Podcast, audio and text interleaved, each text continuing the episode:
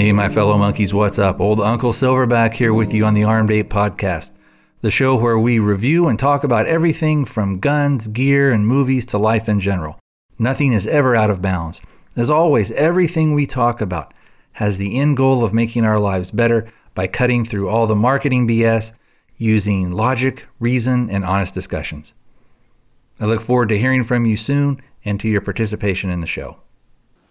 Well, hello, my beautiful monkeys and my fellow travelers. What's going on? Today is Monday. It's the 10th of January, 2022. And on the show today, we are going to do, oh, things a little bit different. The show may or may not be a little shorter. I tend to ramble sometimes. But anyway, the, we're going to talk about two movies. And usually, the way that I do movies when I do reviews is I'll go pretty much from start to finish and I'll avoid spoilers up to a certain point, and then I will go ahead and uh, let you guys know, and then we'll come back and, and discuss the rest. I think maybe today we're going to do something a little bit different than that. Uh, but before we get into that, I'll give you a little bit here on the preview of what's coming today. We're going to talk about, like I said, two movies. One is going to be a movie from 2021 starring Chloe and always Moretz, I think, and Algee Smith would be maybe the people that you would know. He seems familiar, like I should know him from somewhere. Maybe I do, maybe I don't. Uh, and again, this was in 2021 called Mother slash Android. And we saw this on, my wife and I actually saw this on Hulu. The other movie I'm going to talk about is called Fat Man, and this stars Mel Gibson, uh, Walton Goggins, and was in 2020, I believe. It also stars the about the only other person you would maybe recognize would be uh, Mel Gibson. Of course, plays Santa Claus, so he is plays Chris, as in Chris Kringle, and his wife is Ruth, and she is played by Marianne Jean Baptiste, and you would know her. She's a um, a pretty well known, I guess you'd maybe call her character actor. Anyway, before we jump in with all that stuff, let's go ahead and get a contact info posted. And speaking of contact info, we do have a voicemail from our friend Thomas in Salem, so it was great to hear from him again after so long. If you would like to be like Thomas, and either give me a call on the voicemail, which is area code 206 745 2731, 206 745 APE, APE 1. And you are limited to about 90 seconds on that, but you can call as many times as you want. Or if you would rather write an email, I'll read it out for you on the show. Or if you want to record your own audio, you don't have to worry about length or anything like that. And generally, the quality is, is uh, usually a little bit better, although the phone stuff is, uh, the voicemail stuff is pretty good too. Anyway, the place that you can send that stuff is thearmedape at gmail.com. All one word, thearmedape at gmail.com.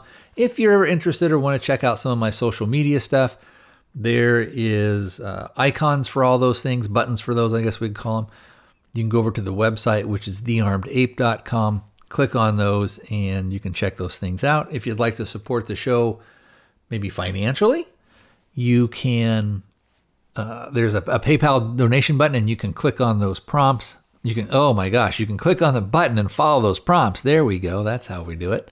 If you would like to support the show, but financially is not in the cards for you right now, I would ask maybe that you either tell some of your friends about it or go over to my YouTube channel. So if you go over to the website, click on that YouTube icon, go over there, check it out, subscribe. I'm trying to build that thing up. Eventually, I'll be doing some armed ape stuff on YouTube as well.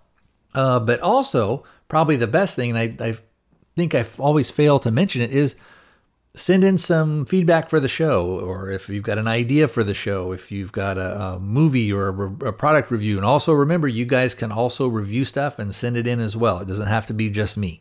And we can talk a little bit more about that stuff later. So, real quick, let's jump in with these two movies. And they do have some similarities. They are both kind of, uh, I would call them maybe lower budget movies. I tend to think of Fat Man more as a a dark, dark comedy with some thriller elements and maybe a little bit of fantasy element, I guess, you know, because we're dealing with with Christmas and uh, Santa Claus, things like that. When we look at Mother slash Android, or I'm just going to say Mother Android, this would be easier than saying slash all the time. When we look at that, that is definitely kind of sci-fi thriller dystopian type thing. And so what I think I'll do is I'll talk a little bit about maybe we'll start off with Mother Android first and then we'll we'll sort of go from there. And the reason probably that I was will start with this one is because I don't with this one it's really not that great of a movie. It has some good ideas and some good concepts, but it, it sort of, I thought, failed in the execution. It almost reminded me of a first draft of something where they kind of said, okay, well, here's what we want to do. These are these ideas, and here's what we're going to, this is sort of our first go at it.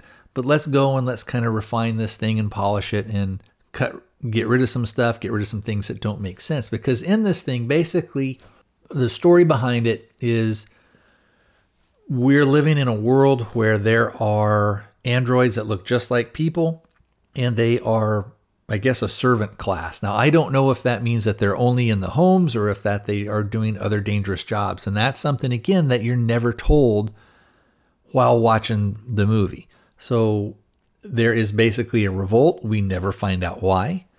And the androids start attacking people. We don't know if this is just in the United States. We don't know if it's in other countries as well. Not exactly sure. Although I think there was a kind of a throwaway line, or, or maybe it would lead you to think that this had happened elsewhere. I, you know, I, I don't know. Our main characters are Chloe Moretz and again Algee Smith, and they are supposed to be probably 19, 20 years old.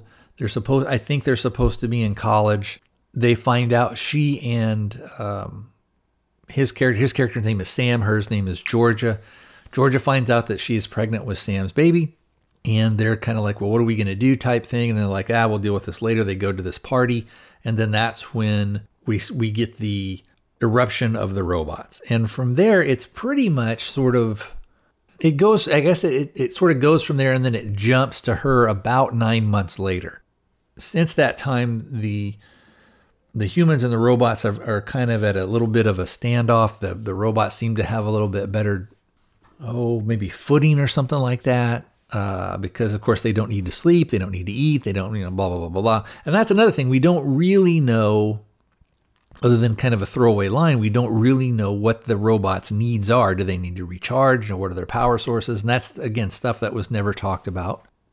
The long sort of and short of it is is that Sam and Georgia, who are our main characters, are trying to get to a safe zone. They're trying to get to, to Boston, and then supposedly, I guess there's just ships that come and go to Korea all the time.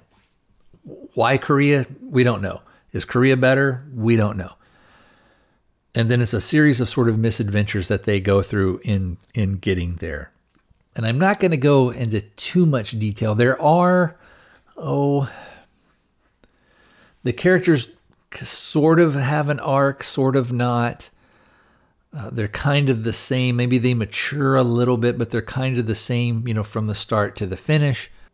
There could there were very briefly sort of themes of self-sacrifice. Like Sam was willing to sacrifice himself for Georgia and the unborn and his unborn child. And there was some conflict and some stuff in there. It, it wasn't handled very well. And I thought some of those things could have done better. So this is where it's going to be kind of big spoilery stuff because we're going to talk about the end of the movie and then we're going to kind of move on. They end up making it to Boston. A robot basically who pretends to be a human sneaks them in and then I guess lets other robots in.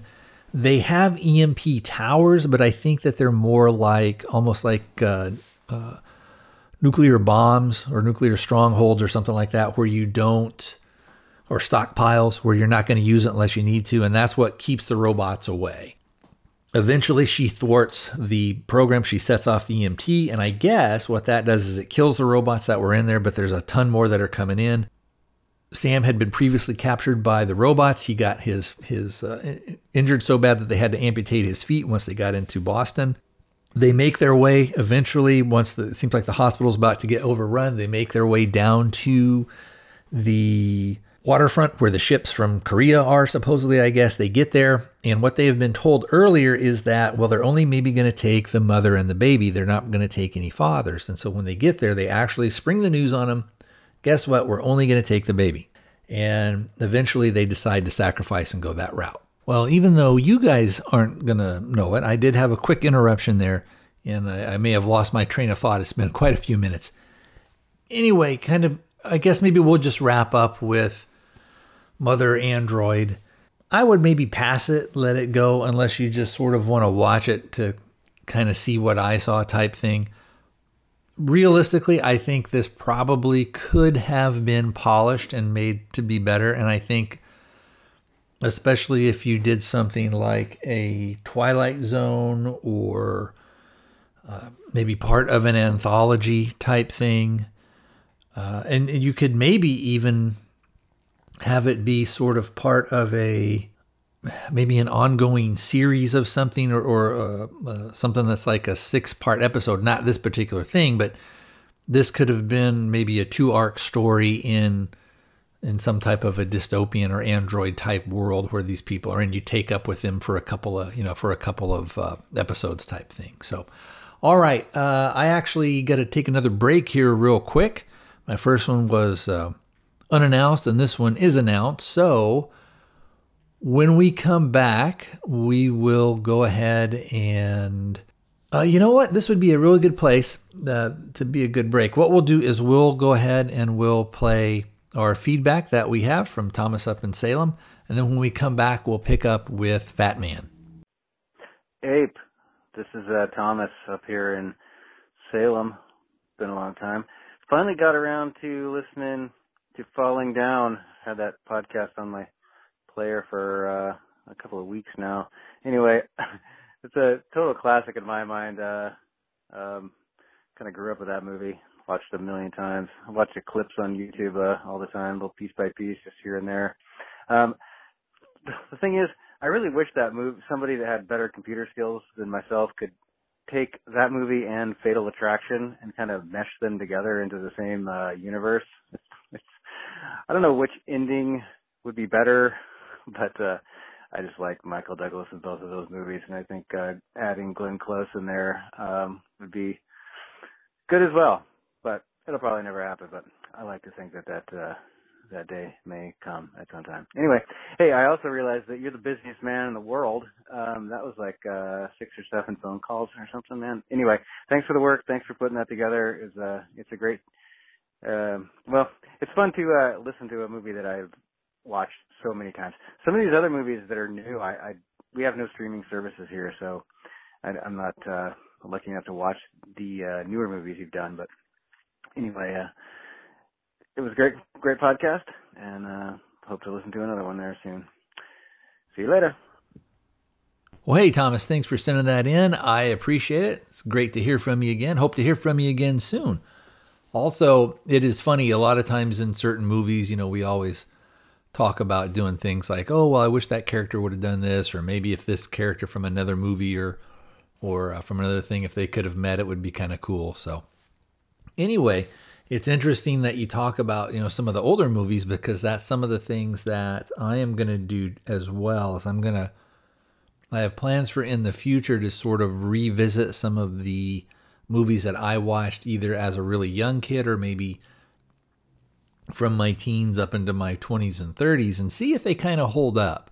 Uh, one thing, and I think I mentioned it, I did think that Falling Down did hold up quite well.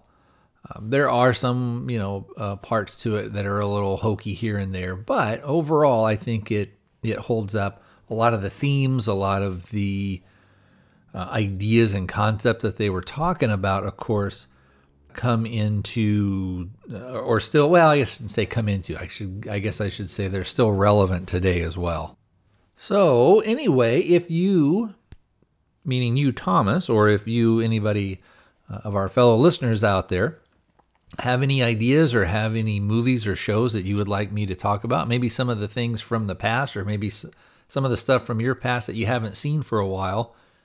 And you'd like to do maybe a little bit of a oh a, a, mini sort of before and after. Maybe record your thoughts of oh this is what i remember from the movie and this is kind of what i thought about it.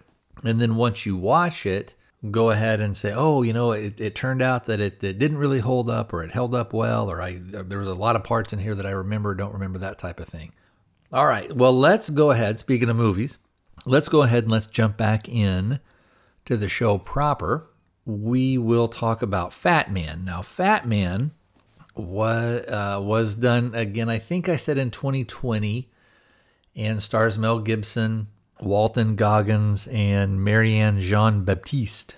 Uh, who you? Uh, I don't really know what she's been in. I've seen her a lot, but I'm, I could not tell you what other stuff. But she's sort of a character actor. Anyway, I guess we'll talk about maybe the uh, the elevator pitch of this thing is that you have a, a wealthy, very wealthy young boy who's probably 12, 13 years old.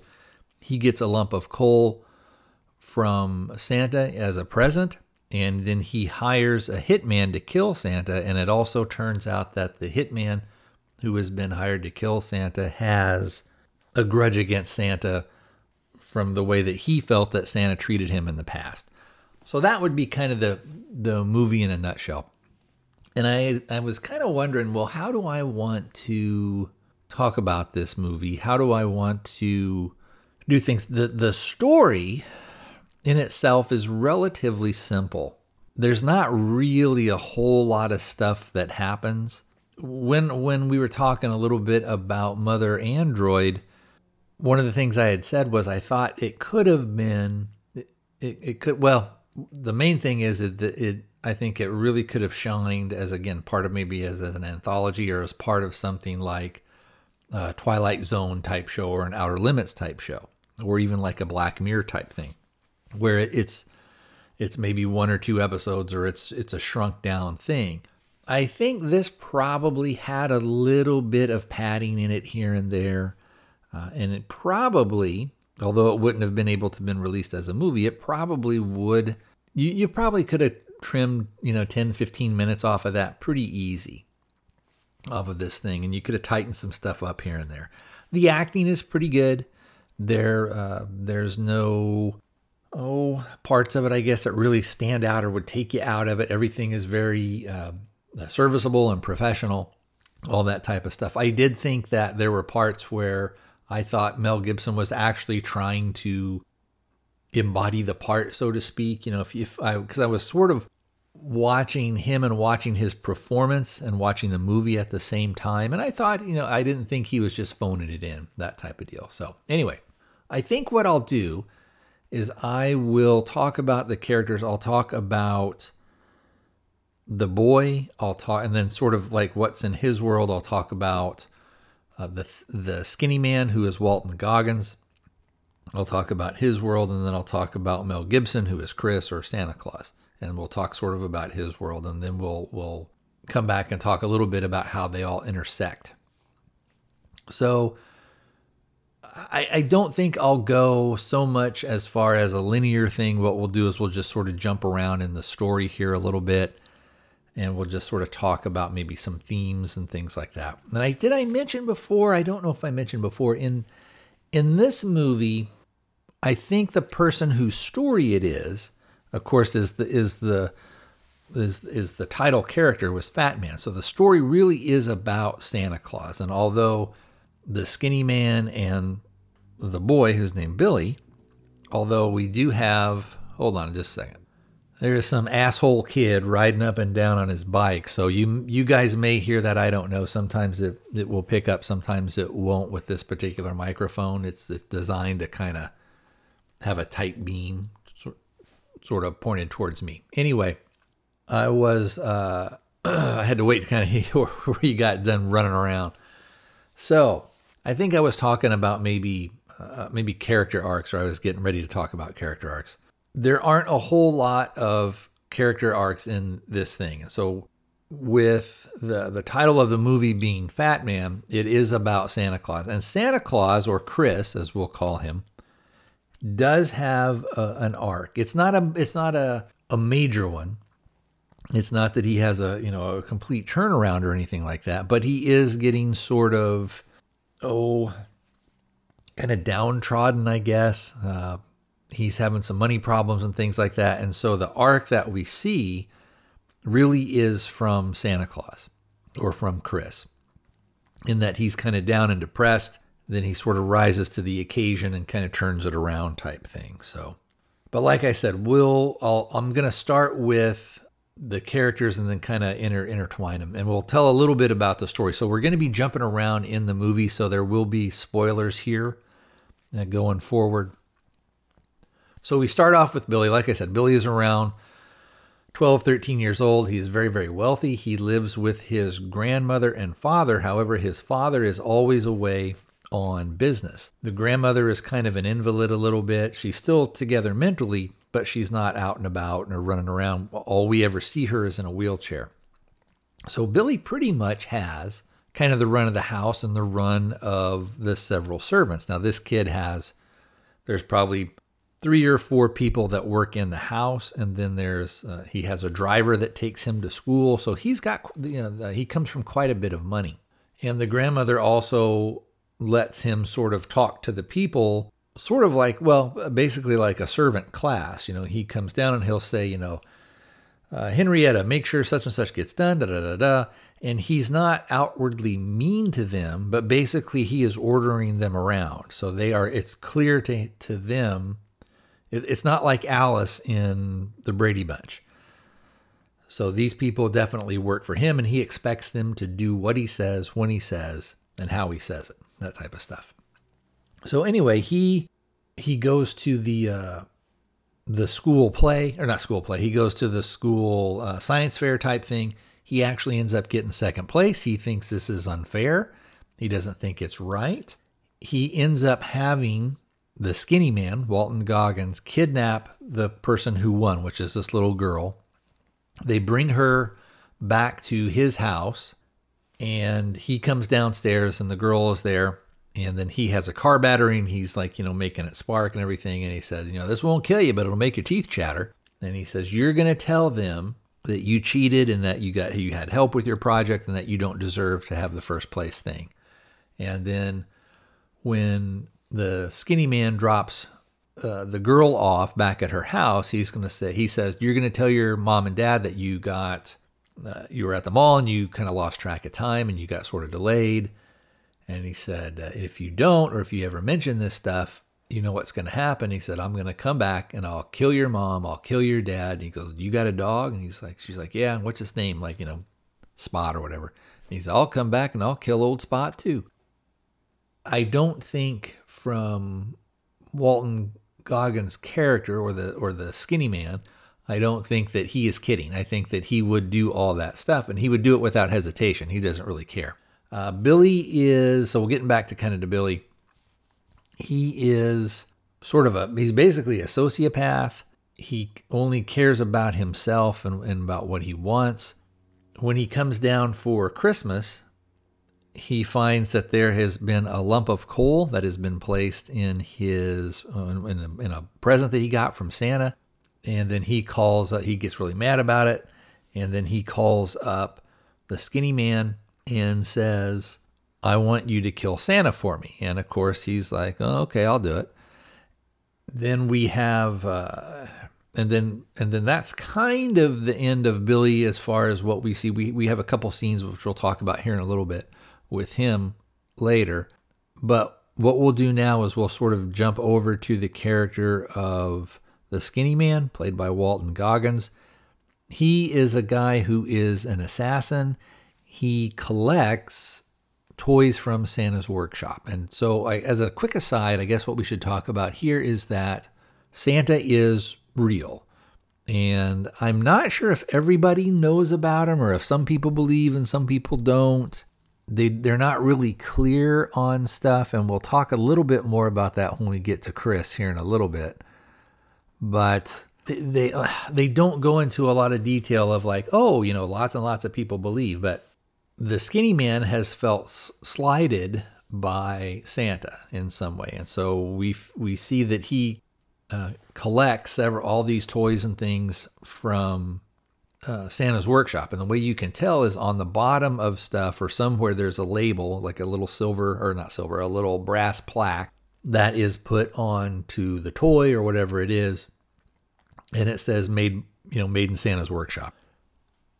He, the, the character of the skinny man is, what would we call, he's very fastidious. He's one of these guys that sort of has a, um, a place for everything and everything in his place would probably be how you would describe him.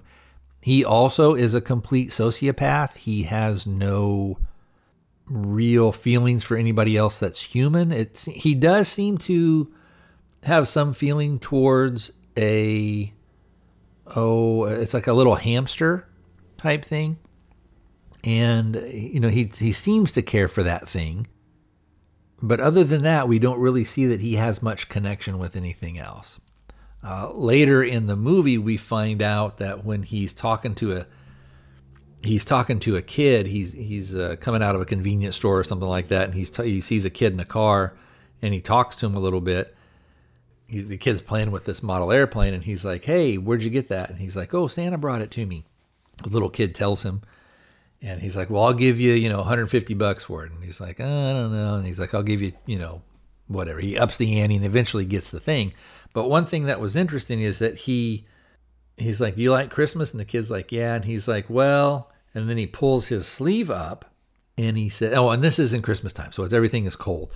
So he pulls his sleeve up and you see basically there's all these cigarette burns on his arm. And he, what he says is, oh, my memory of Christmas was uh, menthol cigarettes and burning flesh or something. Because that's something you don't soon forget. Something like that, he says. Something. So, anyway, we see that he did not have a good childhood, all that type of stuff. He is also a guy that's kind of not to be trifled with. He, when he asks a question, he expects it to be answered. He's not a, like a gregarious guy or anything like that. So, that's kind of our wrap up of the skinny man. So, now let's turn to Chris and the people of his in, in his world. So Chris is played by Mel Gibson, and he is married to Ruth. They live up in, I think, in Alaska, is where they, I think, where they live, in a place called North Peak, and they have a, a there's a a big barn, and underneath this barn is Santa's workshop, where he has the elves. And the elves are you know they have the pointy ears and they they're smaller in stature and they have the little bells on their shoes. But other than that they just kind of look like regular workers. Uh, chris his attitude he is kind of a little almost world weary or a little despondent. He is kind of feeling like well there's we're not delivering as many presents because we're not getting as many letters and we don't we don't get as many people that are little kids that are believing anymore and so our production runs or our um, the amount of stuff that they're producing is going down. And we also see that he has a contract somehow with with the at least with the United States government, where I, I guess maybe he's been allowed to operate on U.S. soil, and he goes out and then they they pay him based on how much stuff he's sending out. And since he's been sending out less and less over the past few years, their money is getting to the point to where they're not going to be able to maintain the business. So they're having some financial problems or, you know, being able to get the supplies to do all this other stuff. Now, there is um there is some what we want to say? supernatural or magical element to him. We find out a little bit later. And again, this is all, you know, this is jumping back and forth in between the movie and we find these we find a lot of this information out a little bit later but we find out that he has been around at least since 1907 and probably well into the 1800s as well. And I don't know if he is supposed to be the first Santa Claus or if he's supposed to be the Santa Claus in um, for the U.S. But but it seems like from stuff that his wife had said that he still takes toys all over the world, I guess, because she says something like, though, uh, at one point they're talking about the elves, and then she says to this to, to this military guy, who we'll talk about here in a second, but she says, "Oh, the elves speak you know all kinds of languages because our our stuff goes to all over the place, all over the world, basically." So I am not exactly sure. I, I guess I don't know if he's like any anywhere where there's Christmas. I guess he can go. So getting back to sort of that supernatural element or magical element, he goes out. He delivers the presents on Christmas Eve he comes back and he lifts up, he goes into the bathroom, he lifts up his shirt, and he's got like a bullet wound in his side.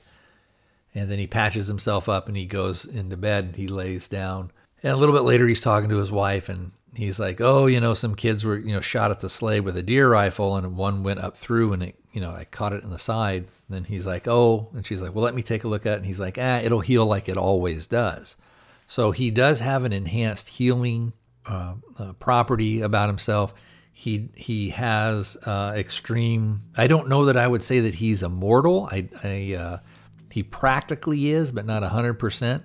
Like I said, he has been around for at least you know well well over 100 years probably 120 130 years we would say at a minimum uh, but i'm not exactly sure how long so one of the things remember we had talked about that Oh, and we we see the sleigh kind of like part of the sleigh, and we see a, a, reindeer or two, but we never see them like flying or anything like that.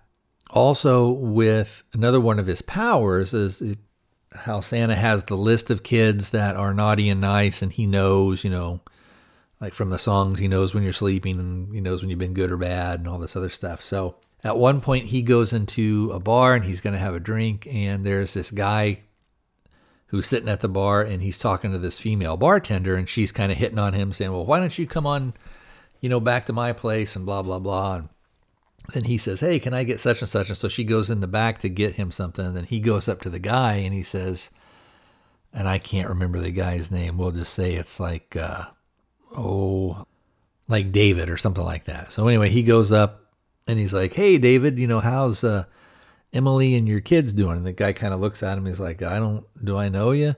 And he's like, you know, if you, and, but, and so through, through this, uh, thing, basic through this, uh, back and forth that they have, he can, he, the guy kind of gets freaked out because Chris knows all this stuff about him. So again, we see that Chris can, and I don't know if it's a thing where when he looks at somebody, he just knows, or that he, part of his power is he just knows everything because we see we see not everything. We I mean we I don't know. Again, they don't explain it, but it's it's like he just knows. So at one point, well, let's talk about the military stuff and then I'll give that example as well.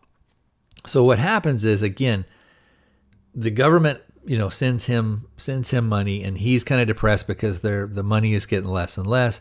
They come out and they tell him, "Look, we want you to start building you know, we, we've looked at your toys and, and they're super well crafted and they're very well made. They're some of the best in the world. We want you to start making parts for this new, like, you know, F 38 fighter jet or whatever. And at first he's like, no. And then he eventually agrees to do it.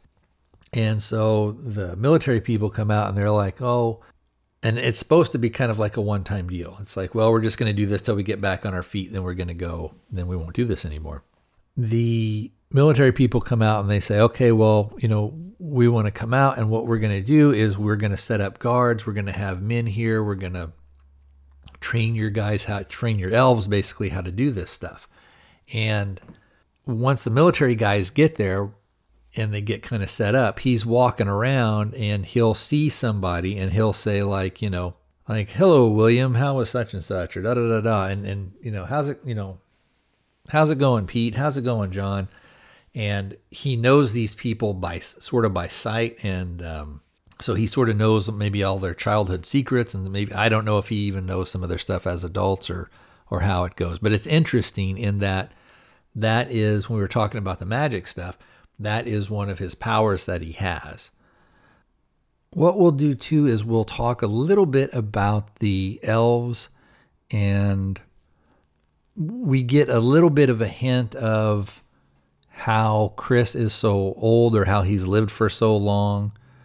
Um, we also, before we jump into that too, we also see that he has he has guns. He has like a it looks like a little well, one of the guns he has eventually is like an old like Colt Peacemaker, like an old cowboy gun, and then he has like another type of oh, it almost looks like a high point, not a high point, but a high power, something like that. Maybe he's got that. And he's proficient with guns. He's out there and he is um, uh, target practice and all all sorts of other thing to kind of keep him his skills sharp.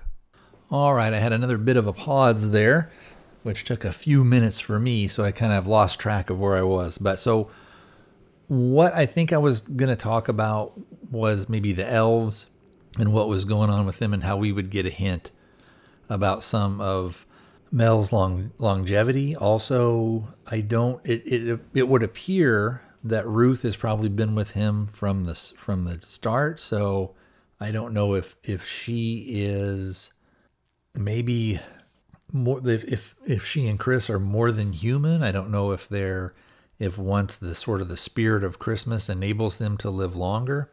One of the things that one of the elves say, and, and they are elves, they are not just smaller people, they are definitely not human. And one of the things, again, that I had said earlier that, you know, he had been doing this at a minimum since 1907 was that there's one elf and his name is Seven. And all the elves have numbers because it's, it's easier and more efficient for them. And he had said something to Chris about they were talking about something and they said, "Oh yeah, you know, remember back in 1907 when such and such happened and blah blah blah." The elves also are they they eat like lots of sweets, so they have like sugars and carbohydrates, and that keeps them going, and that works for them, and there's no real ill effects or anything like that. At one point, once the military guys get in there, and once they're actually starting to work on on military things, this one captain guy who comes down, and you think he's going to be kind of a jerk or kind of boss everything around, but his character actually does. He does care about his he cares about people, and he cares about his men under his command, and he also cares about the elves. At one point, because he's asking the elves about you know what they eat, and you know shouldn't you eat vegetables and meat and fruit and da da da da, and, and then that's when the elf explains, no, this is better for us. And at first, you think he's just going to try and take over, but really, it's coming from a spirit of genuine concern um, that this guy has for them. And there are uh, a couple other scenes later, and we'll, we'll get to that later, where he again he shows that he's just not some officer guy who's he's in charge and you got to do what he says, and he's not willing to, you know, put in work or or you know do what he needs to do type thing. So I think, well, I don't know. I think that's probably about it for some of the characterizations of them and, and talking about a little bit of background. So uh, again, if if we go back to that elevator pitch of Billy got mad that he got a present, that he got a lump of coal instead of a present, and he has sent out Skinny Man to kill Chris. So Skinny Man finds his, you know, tracks basically is able to track him down, goes out there, eventually finds the place. Well, of course, prior to Chris having the the uh, contract with the military, it would have just been him. So he has the military, but now you have, you know, there's probably I don't know, 20, 30 guys or something like that that are there that are part of, you know, part of guarding the operation and securing the operation. So anyway, Skinny Man goes in there. He starts sort of doing a one man war, trying to get to Chris. And Mean, well, we'll talk about the arc here in a little bit later. Basically, this eventually will lead to a confrontation between Chris and Skinny Man. Uh, they're going to kind of go mono a mono type thing. There's a big barn, and, and below the barn, kind of down this big ramp, is where all the workshop is. And eventually, Skinny Man goes in there, and that's where the captain is and a bunch of the men are. They, he starts shooting up the place a bunch of the guys get killed. And one of the things we see is that the captain comes out and he actually gets into the fight. He is not afraid. He's not, um, doesn't run away. We see that he's a good soldier and we see that he is trying to protect the elves first and then his men second and then himself third. And at the very end, of course, you know, we got to have the confrontation between Chris and Skinny Man. And so at the very end, the captain ends up getting killed. And so this is going to be, and these are some of the major spoilers, but this is going to be sort of the end of the movie. When Skinny Man attacks the barn, Chris and Ruth are up at the house and they hear the commotion. He gets his guns, his two pistols, and he comes out. And then Skinny Man had also taken some explosives, had thrown them in there. Once he had gone through the barn, he kind of blows it up. They're out like uh, it's, it's this farmland basically where they are. So there's they're out kind of facing each other. He's up. Chris has kind of come down from the house a little bit. Skinny Man is down by the barn, and so there's you know 50 yards or so, 60 yards in between them.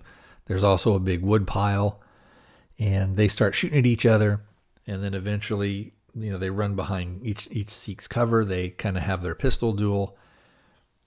Before all that started, you know, uh, Skinny Man basically is talking to him about, you know, I.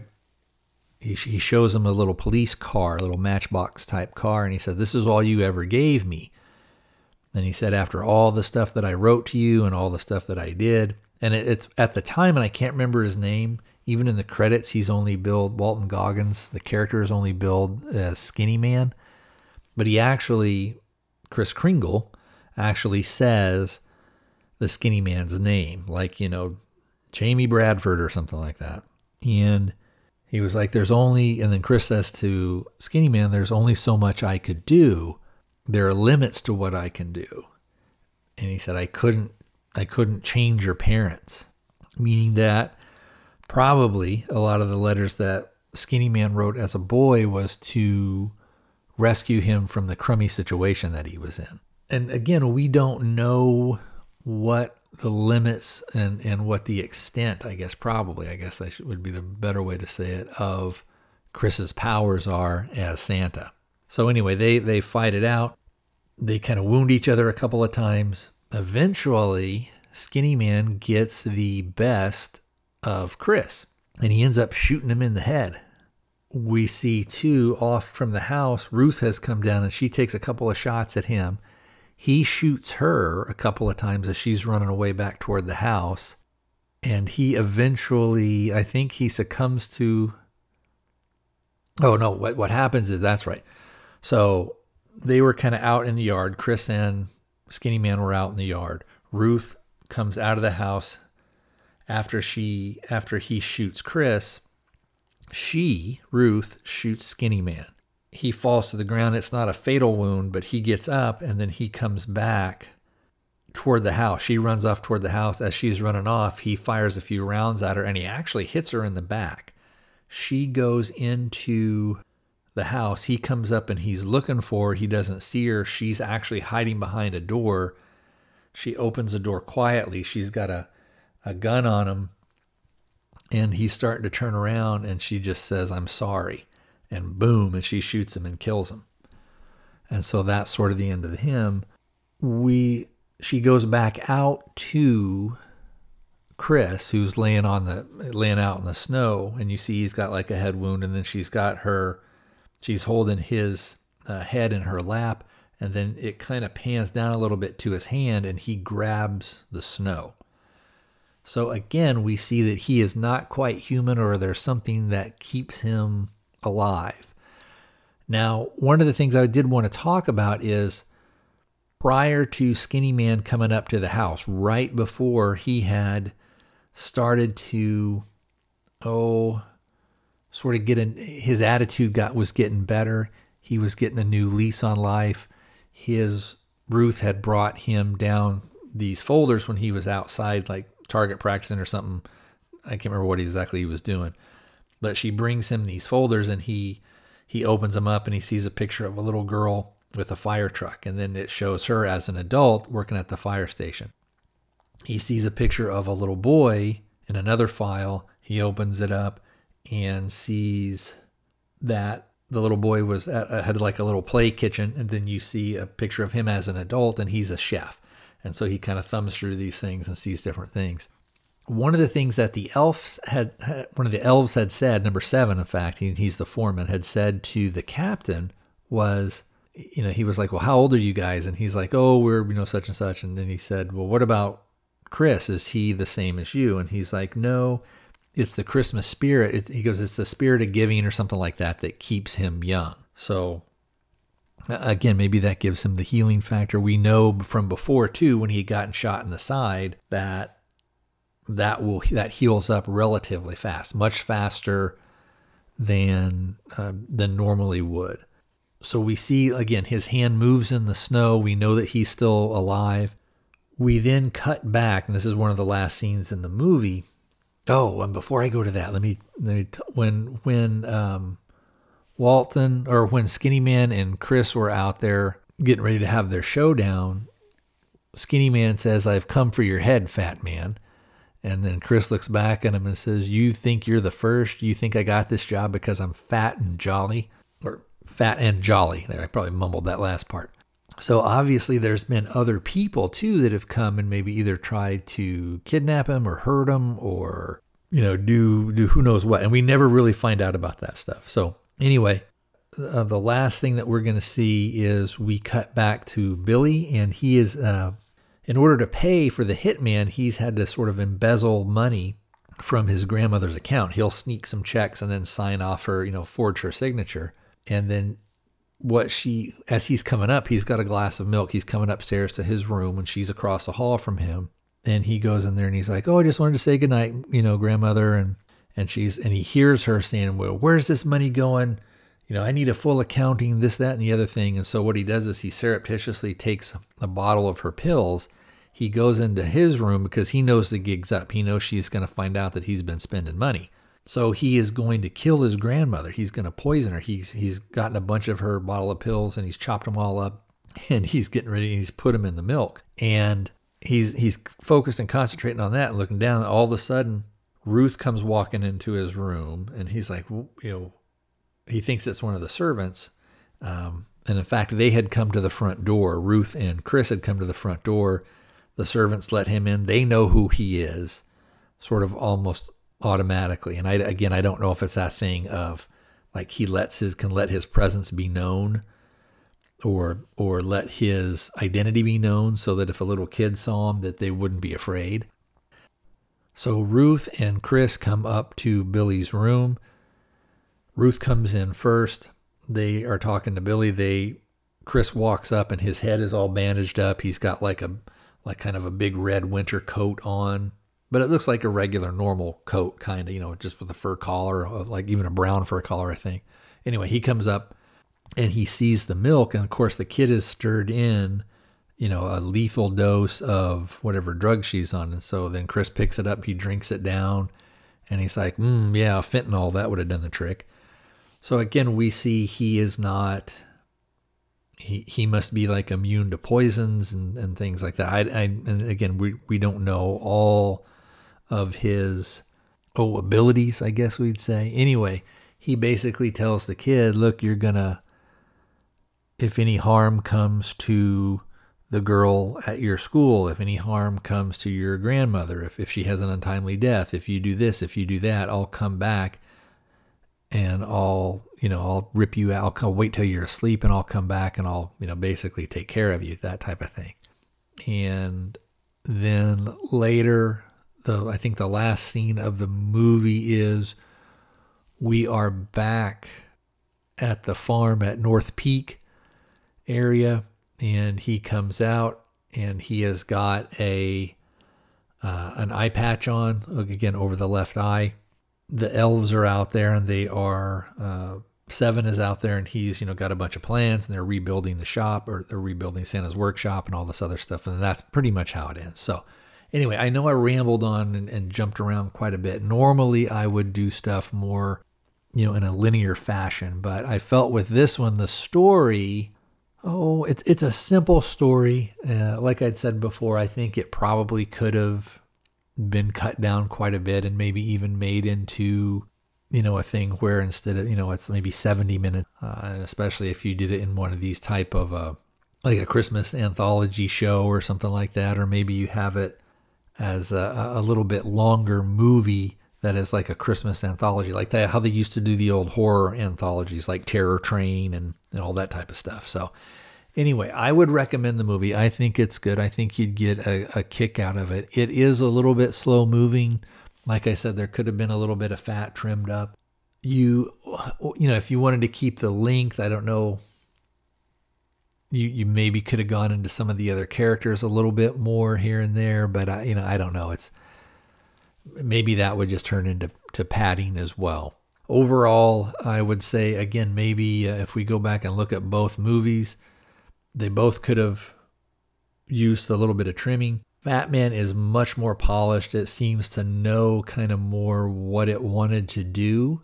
And so I don't know if maybe if that is the experience of the filmmakers, maybe if it's the type of actors that were there. You know, I'm not 100% sure. Uh, that is that. Let me know if you have any recommendations on movies or shows. And if I can get a hold of them, I will go ahead and review them for you. And it can be anything from uh, stuff that's that's going now, also to stuff that's way in the past. And like I had mentioned earlier, I do plan on reviewing some of those older movies and seeing how they hold up. All right, let me give you that contact information. I'd like I said, I'd love to hear from you. The voicemail is 206 745 2731. And the email where you can record your own audio or you can send a regular email and I'll read it out for you on the show is thearmedape at gmail.com. All right, my beautiful monkeys and my fellow travelers, I will talk to you guys next time.